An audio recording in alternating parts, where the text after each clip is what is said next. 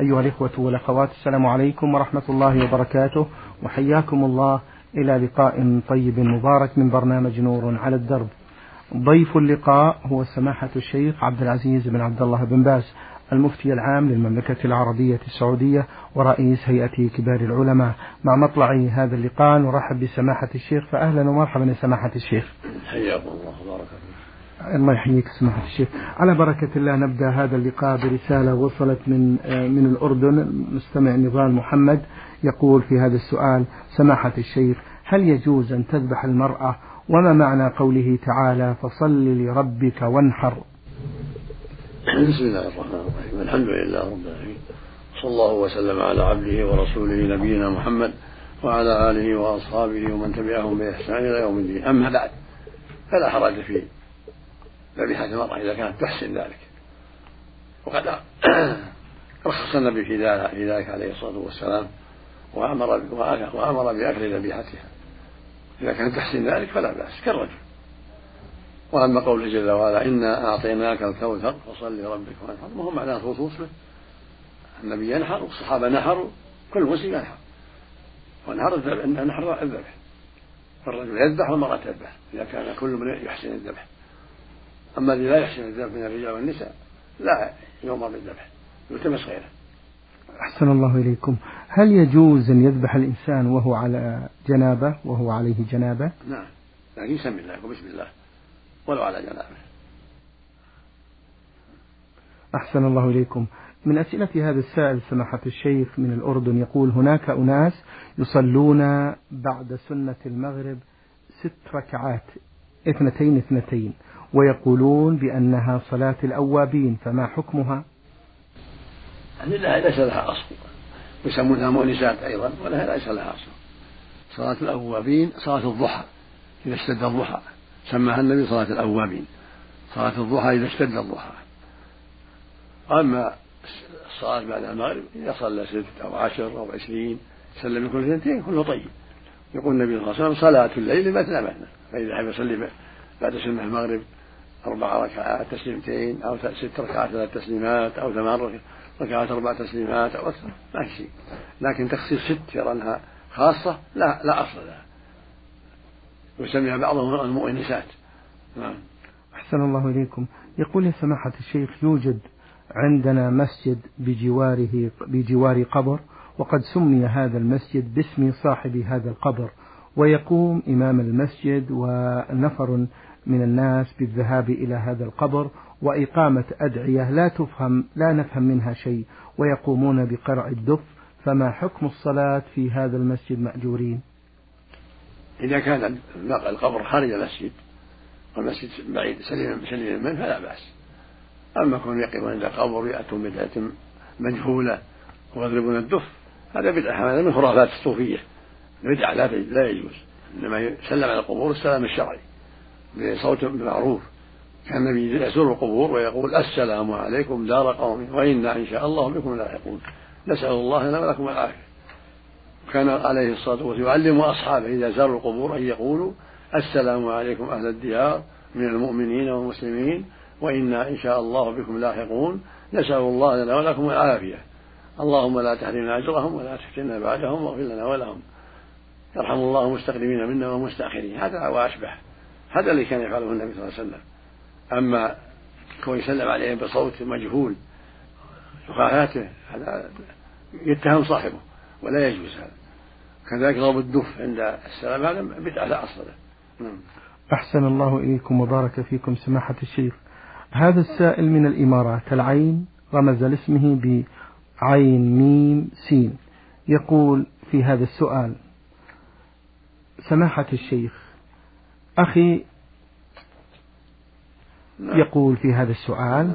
أخي اشترى سيارة وقالوا له إذا دفعت المبلغ دفعة واحدة نخفض من سعرها وإذا دفعت المبلغ بالأقساط كل شهر مبلغ معين نزيد في سعرها ومن هنا أتساءل سماحة الشيخ هل يجوز لأخي أن يشتري السيارة بالأقساط وعليها الفائدة وهل يعتبر ذلك من الربا إذا اتفقوا على هذا أو هذا فلا بأس. إذا اتفقوا على النقد فلا بأس وإن اتفقوا على الأقساط المعلومة فلا بأس. كل شهر كذا وكذا معين. لقول الله سبحانه يا أيها الذين آمنوا إذا تداينتم بدين إلى أجل مسمى فاكتبوه. هذا يعم الأقساط والقسط الواحد. إذا اتفقوا على ذلك كل شهر شيء معلوم أو كل سنة شيء معلوم وإن اتفقوا على النقد وتفرقوا على النقد بشيء معلوم فلا بأس. أما يتفرقون وهم اجتمعوا على شيء لا هذا ولا هذا ما يصح لا بد أن يجزموا على النقد أو على التأجيل قبل أن يتفرقوا. حفظكم الله سماحة الشيخ لعلكم تبسطون القول في البيوع في آه، وقتنا الحاضر ما هو المحرم منها وما هو الجائز؟ لأنها أشكلت على كثير من الناس سماحة الشيخ. الله سبحانه يقول وأحل الله البيع وحرم الربا البيع حلال. إذا كان سليم من الجهالة. بشيء بثمن معلوم والمبيع معلوم أو أو بأجل معلوم لا بأس. أما إذا كان مجهول الأجل مجهول الأجل أو مجهول الثمن أو مجهول المبيع ما يصح. لابد يكون المبيع معلوم والثمن معلوم إما نقد وإما مؤجل بأجل معلوم. نعم. أحسن الله إليكم. هل الميت بعد دخوله القبر وصعود روحه إلى خالقها يحس بأهله في الدنيا وما فعلوه من بعده؟ ليس لهذا أصل. إذا مات انقطع علمه بأهل الدنيا. إذا مات انقطع علمه بأهل الدنيا. يقول جل وعلا إنك لا تسمع الموتى. قال تعالى وما أنت بمسمع من في القبور. فالمقصود أن الميت إذا مات انقطع عمله إلا من صدقة جارية أو علم ينتفع به الذي صار يدعو له. ولا يعلم أحوال الناس بعد لا أحوال أهله ولا غيره. نعم. أحسن الله إليكم سماحة الشيخ. يقول هذا السائل ما الحكم في البعد عن الزوجة أكثر من عام. وما حقها هل هذا مخالف للسنة؟ مع العلم بأن البعد ليس على ظاهره ولكن لظروف المعيشة. ليس في هذا حد محدود. الإنسان يتحرى. المدة التي يستطيعها ولا يضر بها زوجته. حسب حاجاته حسب ما يستطيع. يروى عن عمر رضي الله عنه أنه وقت للجنود ستة أشهر. وهذا من باب الاجتهاد. فالإنسان إذا غاب لعمل إذا استطاع أن يقول ستة أشهر أو أربعة أو ثلاثة الأحوال تختلف. إذا كان يخشى على زوجته يذهب معه يذهب بها معه. أو يعجل لا يقضي من شهر شهرين ثم يرجع. أو يجعلها في محل مضبوط عند أهلها أو عند أهله المضبوطين. المقصود يتحرى ما هو الأسلم والأصلح. إن كان بقاؤها وحدها لا ما في خطر عند أهله. أو عند أهلها فلا بأس. ولكن يجتهد في تعجيل الأوبة والرجوع إليها وإن كان ذهابها مع أصلح واستطاع هذا يذهب بها معه. وهكذا مدة ستة أشهر أربعة أشهر ثلاثة أشهر حسب ما يستطيع وحسب ما يراه بعيدا عن الخطر. تبي وين شيخ؟ جاب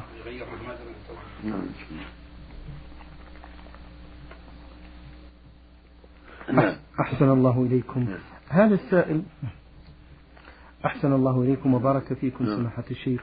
هذا السائل يقول سماحة الشيخ هل يحسب الذنب على من شرع في خطوات إنفاذ الذنب لكن الظروف خذلته في تحقيق الذنب ذاته؟ نعم. إذا مع مشى فيه ثم حين بينه وبينه يأثم على خطواته التي فعلها. أما إذا مجرد الهم ثم هو ما عليه شيء. يقول النبي صلى الله عليه وسلم إذا هم أحد بالسيئة فلم يعملها لم تكتب عليه. ويقول صلى الله عليه وسلم إذا التقى المسلم بسيفيهما فالقاتل والمقتول في النار. يا رسول هذا القاتل فما بال المقتول؟ قال لأنه كان حريصا على قتل صاحبه الإنسان عمل حكم الباب فتح الباب ولكن ما تيسر لها السرقة. طمر في البيت ولكن ما آثم بأفعاله هذه. وإن لم يحصل لها السرقة لكن آثم بأفعال قبيحة. أما إنسان هم هم أنه يسرق ولا فعل. هم أنه يغتاب ولا فعل. هم أنه يضرب فلان ولا فعل. معلش. فإن تركه لله كتب الله له حسنة بهذا الترك. وإن ترك ذلك إعراضا أو عجزا ولم يفعل شيئا فلا شيء عليه. السائل يقول سماحة الشيخ في هذا السؤال هل صلوات السنة أو ركعات السنة هل لهن إقامة؟ ليس لها إقامة إقامة للفرائض. أما النوافل ما لها إقامة وصلاة كسوف ما لها إقامة صلاة الاستسقاء ما لها إقامة صلاة العيد ما لها إقامة. نعم. الإقامة للصلوات الخمس الخمس. أحسن الله. إليكم. هل لها أذان وإقامة الصلاة الخمس. نعم. استفسر عن الآية الكريمة يا سماحة الشيخ ثم إذا شاء أنشره. أنشره يعني بعثهم من قبر يوم القيامة. يبعثهم من قبورهم إذا شاء. لا يعلم هذا إلا الله سبحانه حتى تقوم الساعة لا يعلم هذا إلا الله سبحانه وتعالى. نعم. يقول عندما يسبح المرء ويهلل هل لا بد أن يكون على وضوء؟ لا ليس بشرط الوضوء. وله يحلل وله يقرأ إن كان غير وضوء. إلا إذا كان من المصحف لا يقرأ إلا على وضوء. أما إذا قرأ عن ظهر قلب أو سبح أو هلل أو استغفر فلا يشرط الوضوء. إلا إذا كان جنوب لا يقرأ حتى يغتسل. إذا كان جنوب لا يقرأ القرآن حتى يغتسل. لا من المصحف ولا عن ظهر قلب. إذا كان جنوب حتى يغتسل عبد الرزاق أحمد يقول آه، بالنسبة للذبح في الأضحية أنا أذبح باليد اليسرى خاصة وأنا لا أجيد استعمال اليد اليمنى. إذا ذبحت باليسرى الذبح الشرعي فلا بأس والحمد لله. أحسن الله إليكم. يقول سماحة الشيخ متى يكون سجود السهو؟ بعد السلام ومتى يكون قبله؟ السجود قبل السلام هذا هو الأفضل. السجود قبل السلام إلا في حالتين. إحداهما إذا بنى على غالب ظنه. الأفضل يكون بعد السلام. والحالة الثانية إذا سلم عن النقص ركعة ركعتين ثم تنبه يكمل ثم يسلم ثم يسلم السلام. هذا هو الأفضل في هذه الحالتين إحداهما إذا بنى على غالب ظنه. يتحرى الصواب ويبني على ظنه ثم يكمل صلاته ثم يسلم ثم يسلم السلام. الحال الثاني إذا سلم عن اثنتين أو ثلاث ثم تنبه أو ينبه يكمل صلاته وإذا كملها وسلم يسجد السهو هذا هو الأفضل. وما سوى ذلك يكون قبل السلام. أحسن الله إليكم وبارك فيكم. سماحة الشيخ في آخر أسئلة هذا السائل يقول شخص حلق شعره قبل الانتهاء من السعي بين الصفا والمروة في أداء العمرة وعندما سئل قال إنه يجهل ذلك فما الحكم؟ وهل عليه شيء؟ يقول شخص حلق شعره قبل الانتهاء من السعي بين الصفا والمروة في أداء العمرة وعندما سئل قال إنه يجهل ذلك.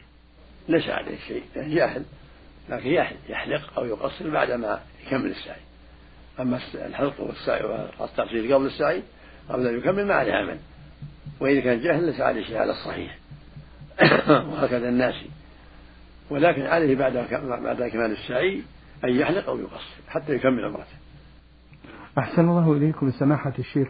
هل لكم توجيه لأولئك الذين يتساهلون في السؤال عن أمور دينهم قبل أن يشرعوا بها يا سماحة الشيخ؟ نعم الواجب هذا المسلم يتفقه في الدين ويتبصر ويسأل أهل العلم عما يشكل عليه لأن الله يقول سبحانه فاسألوا أهل الذكر إن كنتم لا تعلمون. ويروى عنه عليه الصلاة والسلام عليه الصلاة والسلام قال لقوم أفتوا بغير علم ألا سألوا إذا لم يعلموا؟ إنما شفاء ولي السؤال فالمقصود أن المشروع للمؤمن التفقه في الدين والتبصر وهكذا المؤمنة بحضور حلقات العلم بالسؤال من طريق الهاتف من طريق المباشرة إذا إطالة كتب أهل العلم إذا كان عنده علم حتى يكون على بينة على بصيرة. يقول النبي صلى الله عليه وسلم من يريد الله به خيرا يفقهه في الدين. التفقه في الدين والتعلم وسؤال أهل العلم أمر مهم واجب. أحسن الله إليكم سماحة الشيخ. من جدة وصلتنا هذه الرسالة من السائلة فا سين سين تقول سماحة الشيخ ما مقدار الرضاعة التي يثبت بها التحريم وما هو مقدار الرضعة الواحدة؟ وهل يجب أن تكون الرضعات معلومات؟ الرضاعات التي يحصل بها التحريم لابد تكون خمسة أو أكثر. معلومات كل واحدة مستقلة. لما ثبت في الصحيح عن عائشة رضي الله عنها قالت كان فيما أنزل من القرآن عشر رضاعات معلومات يحرمنا ثم نسخنا بخمس معلومات فتوفي النبي صلى الله عليه وسلم والأمر على ذلك. رواه مسلم في الصحيح ورواه الترمذي وهذا لفظه وثبت عن الرسول أنه قال لسهل بنت سهيل أرضع سالما خمس رضعات تحرمي عليه. وقال صلى الله عليه وسلم لا تحرم الرضعة ولا الرضعتان.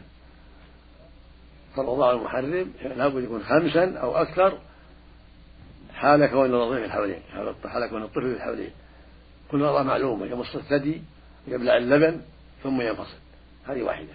ثم يعود فيرتضع ويمص اللبن ثم ينفصل. هذه ثانية وهكذا. لابد يكون يمص اللبن ويبلع اللبن يلحق يعلم هذا. ثم يعود بعد هذا للقراءة مثل رص اللبن وترك الثدي لتنقل من ثدي إلى ثدي أو للتنفس والراحة هذا يا شيخ حفظكم الله تكون في موقع واحد أو في ولو في ولو مجلس واحد. إيه؟ ولو في يوم واحد ولو مجلس واحد. خمس رضاعات. إيه؟ بينهما فواصل نعم. يشرب اللبن ويتنفس يطلق الثدي أو ينقل من ثدي إلى ثدي أو يستريح أو تقوم حاجة وتعود وما أشبه ذلك. طيب. أحسن الله إليكم وبارك فيكم. السائل يقول سماحة الشيخ إذا كنت مأموما في الصلاة الجهرية وكان الإمام لا يتوقف بين قراءة الفاتحة والسورة التي بعدها فهل أقرأ الفاتحة أثناء قراءة الإمام أم أنصت له؟ عليك أن تقرأ القرآن عليك أن تقرأ الفاتحة ولو ما سكت. لقول النبي صلى الله عليه وسلم للصحابة لعلكم تقرؤون خلف الإمام قلنا نعم. قال لا تفعلوا إلا بفتح الكتاب فإنه لا صلاة لمن لم يقرأ بها الحديث الآخر يقول لا صلاة لمن لم يقرأ بفتح الكتاب. الواجب على المأموم أن يقرأها وإن استمر إمامه في القراءة يقرأ الفاتحة ثم ينصت. فإن كان جاهلا أو ناسيا صحت صلاته. المأموم خاصة. أما الإمام والمنفرد فلا بد من الفاتحة ولا تصح صلاة بدون ذلك لا ناسيا ولا جاهلا. أما المأموم فهو أسهل. لأن الرسول صلى الله عليه وسلم لما دخل أبو بكر والنبي راكع ركع دون الصف ثم دخل في الصف. فقال له النبي صلى الله عليه وسلم زادك الله حرصا ولا تعود ولم يأمره بقضاء الركعة. فدل على أن المأموم إذا جاء والإمام راكع تجزئه الركعة وقد فاتته القراءة وهكذا لو جهل أو نسي ولم يقرأ مع الإمام كفته قراءة الإمام. لكن لا يتعمد تركها. نعم. أحسن الله إليكم. السائل يقول في هذا السؤال حفظكم الله بأنه موظف ويحتفظ بمبلغ من المال في كل شهر من راتبه لوقت الحاجة أو للزواج فهل يجب على ما ادخره آه زكاة؟ نعم على الزكاة. المال كل جزء حال عليه الحول يزكي. كل جزء ادخره حال عليه الحول يزكي. ويزكي الجميع تبع الجزء الأول فلا بأس. طيب جزاه الله خير. وإلا كل جزء عليه زكاة إذا حال حوله. في رمضان ادخر ألف عليه زكاة إذا جاء رمضان. في شوال ادخر ألف ثاني عليه زكاة إذا جاء شوال. في ذي قعدة ادخر ألف ثالث إذا جاء ذي قعدة زكي وهكذا. ولو زكاهم جميع في حول الألف الأول في رمضان كفى والحمد لله. أحسن الله إليكم. هذه السائلة ميم ها ها تقول امرأة شكت في أن عليها صيام يوم من رمضان في العام الماضي وصامت هذا اليوم في اليوم الأخير من شهر شعبان فهل عليها شيء في فعلها هذا؟ ليس عليها شيء. ما دام قضى هذا الواجب عليها. نعم. أحسن الله إليكم. هذا السائل يقول سماحة الشيخ حفظكم الله في سؤاله الأول. آه، السائلة أختكم أم محمود من جدة تقول سكننا في شقة جديدة وكنا نصلي في اتجاه معين. ظنا منا ظنا منا بأنها القبلة. وبعد ذلك اتضح لنا أن القبلة تميل لليمين بمقدار عن الاتجاه الذي كنا نصلي فيه. فاتجهنا نحو الاتجاه الصحيح. فهل صلاتنا الأولى صحيحة أم علينا الإعادة لما فات؟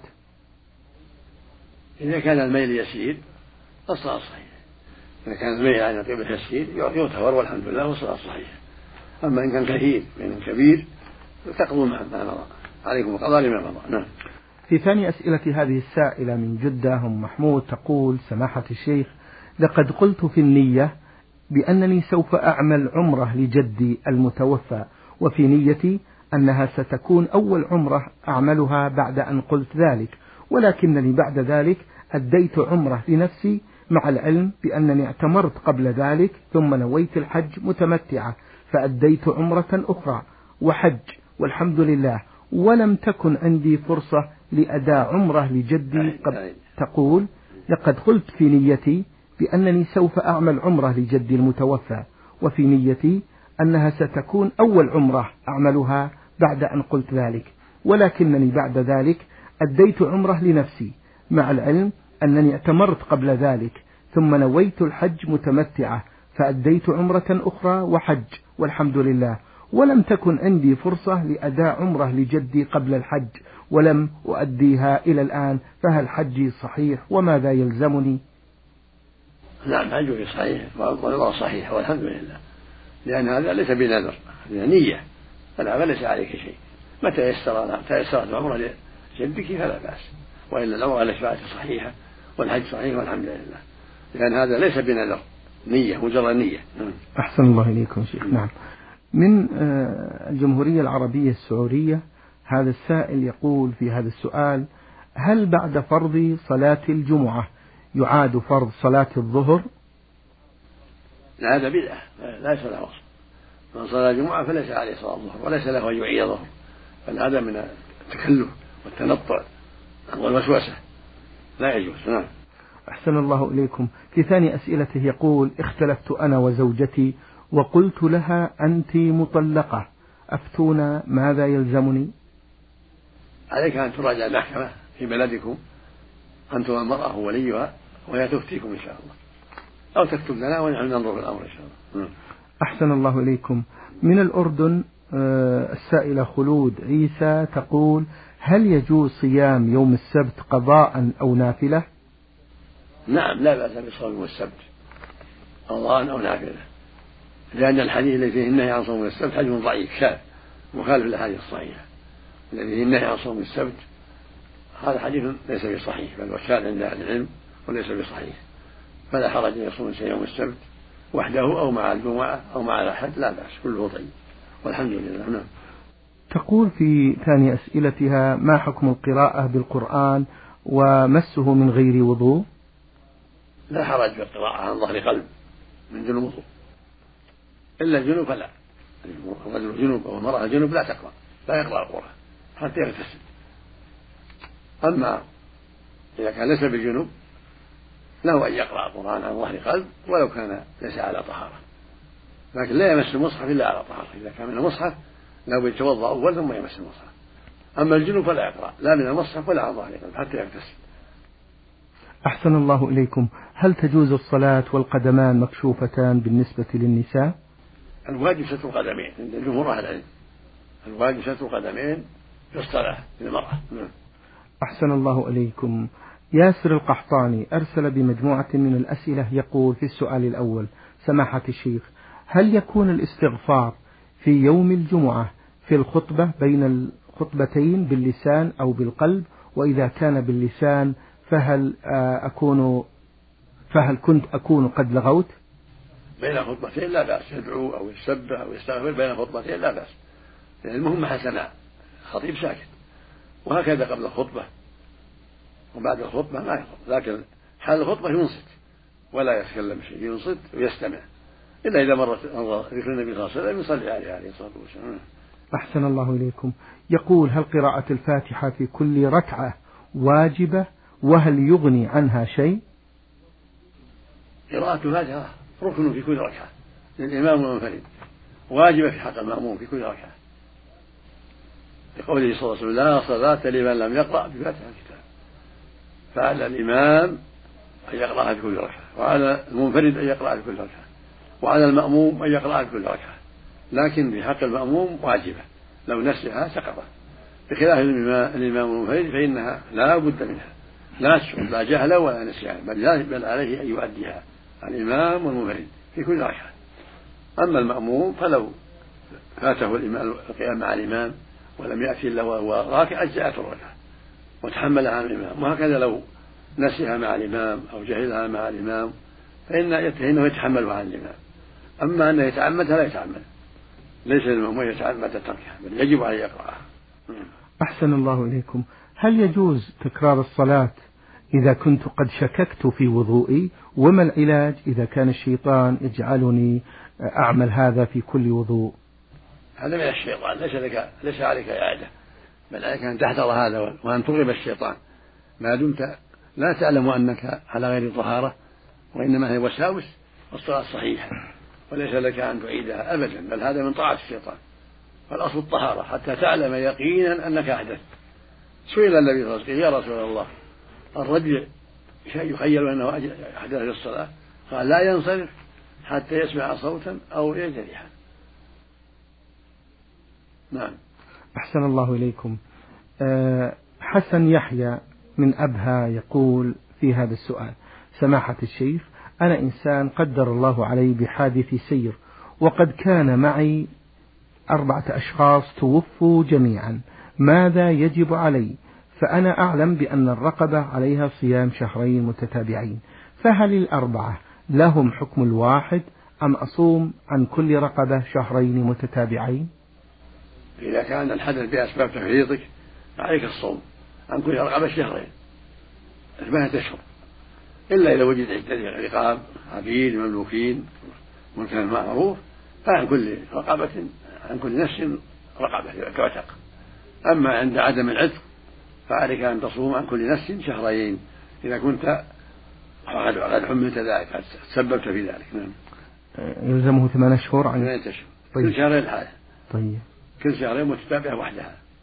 إذا صادفه رمضان يا شيخ وهو يصوم. يفطر رمضان ويوصل. إذا كمل شعبان ثم يصل شوال ويجزي لأن هذا عدو شرعي. طيب. يعني يكمل شهرين ستين يوما. إذا فصل رمضان وفصل العيد لا يضر. أحسن الله إليكم. وإن صام قبل رمضان أو بعد رمضان يكون أحسن. حتى لا يجتمع ثلاثة شهور. طيب. يا شيخ إذا نوى رمضان وشهر اللي بعده يا شيخ؟ ما يجزي. ما يجزي. لابد من شهرين غير رمضان. غير رمضان. أحسن الله إليكم. ما حكم البخور والعطر في أيام رمضان المبارك؟ بعض الناس يقول أي البخور والعطر يفطر والبعض يقولون بأنه لا يفطر. أفيدونا بالإجابة الصحيحة سماحة الشيخ. البخور والعطر لا يفطر لا يفطران.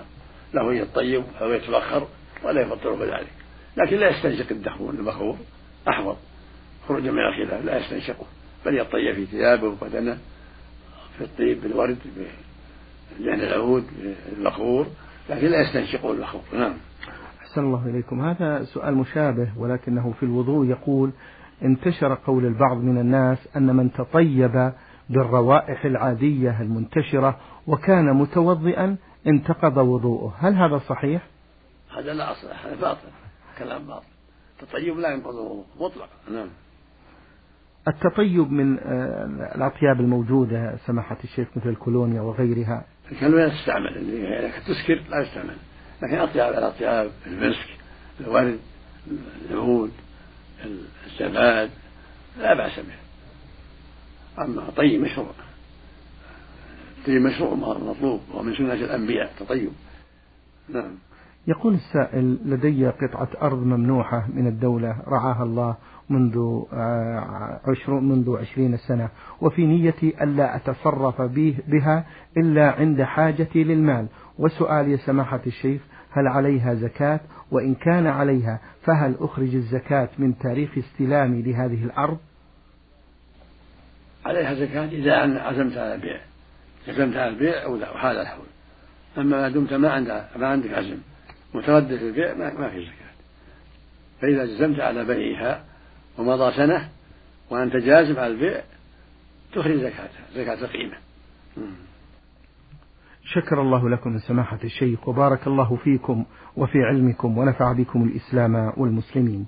أيها الإخوة والأخوات أجاب عن أسئلتكم سماحة الشيخ عبد العزيز بن عبد الله بن باز المفتي العام للمملكة العربية السعودية ورئيس هيئة كبار العلماء. شكر الله للشيخ على ما بين لنا في هذا اللقاء وشكرا لحضراتكم.